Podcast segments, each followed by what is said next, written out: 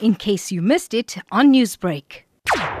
Scores of community members of Waterloo in Durban protested outside the Verulam Magistrates Court north of the city ahead of the appearance of a man accused of killing a seven-year-old girl. The lifeless and naked body of Sithembile Amanda Miller was discovered by community members just few hours after she had gone missing. According to the family, she had been playing with other children when the accused, Lester Moodley, allegedly asked her to go and buy bread for him at a nearby tuck shop it's alleged that when she returned, he dragged the child into his room.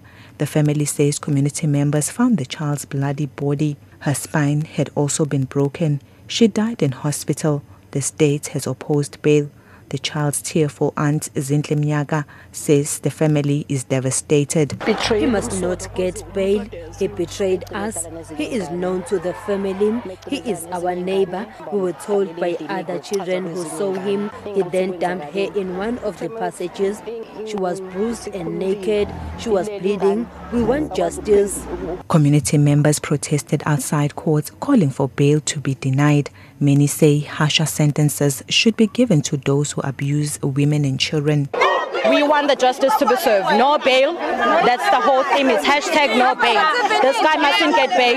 As a community, we stand tall and say no bail. Justice must be served. In a similar incident, a 30-year-old man has been beaten to death by the Mariannhill community near Pinetown, west of Durban, for allegedly killing a five-year-old child. Police spokesperson Thulani Zwane says the mother had sent the child to a nearby tuck shop to buy bread.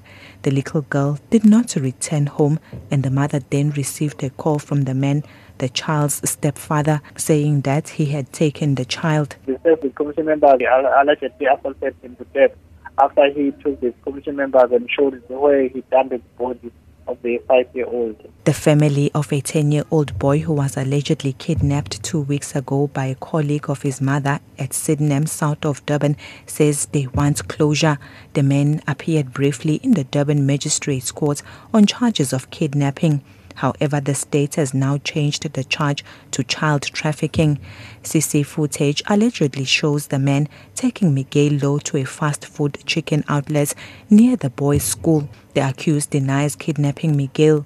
The child's grandmother, Aline Omadir Paul, says they want to find Miguel. And he is refusing point blank to talk. I personally have met him just for that little while, and he did not show us any sign. The man accused of kidnapping Miguel is expected to reappear in court next week, Tuesday. I'm Nonjabulo Mntungwa in Durban.